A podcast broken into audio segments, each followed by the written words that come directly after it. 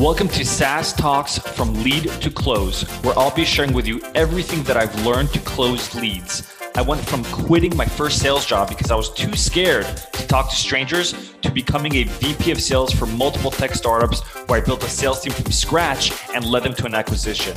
I'll teach you how to schedule more demos on your calendars, close at least 50% of your demos, and build a pipeline large enough so you're always hitting quota. If you're looking to scale, then turn the volume up.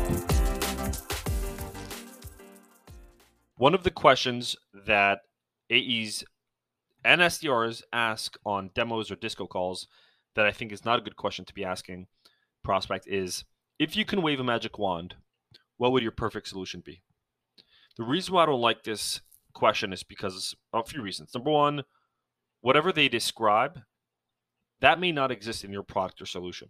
So, how are you going to figure that out, right? If they start telling you, I want this and I want that and I want it to do this and this functionality, but you your software doesn't do that, what are you going to show them on the demo after they've just described exactly what they wanted? That's the first reason. The second reason why I don't like that question is because what they describe may not be really that important. The reason I say this is because by asking them if you had a magic wand, if you had a genie, then and that genie asked you what you wanted as far as a solution, the prospect starts to fantasize about features that are cool to have or really awesome, but aren't really solving their main pain point. It's just like a it's a fantasy. Third thing is if you don't have it, whatever it is that they describe, they're going to start shopping around for other products that will. And then the other reason, the fourth reason is it's overused. I think a lot of sales reps are are overusing that question.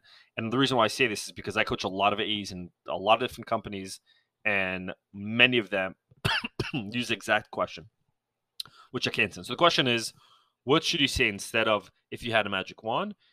you want to ask a question that sets you up for success and gets really into the meat and potatoes of the prospect's expectations and problems and goals. So I like to ask if you were to choose a solution, whether you were to go with us or somebody else, what's your minimum criteria in order for this to work for you?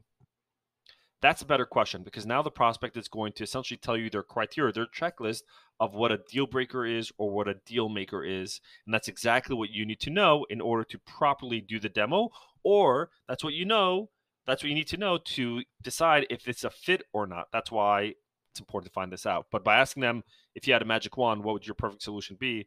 Again, you're setting yourself up for failure. So better ask what's their what's your minimum criteria in terms of using a solution. You want to know exactly what they're looking for.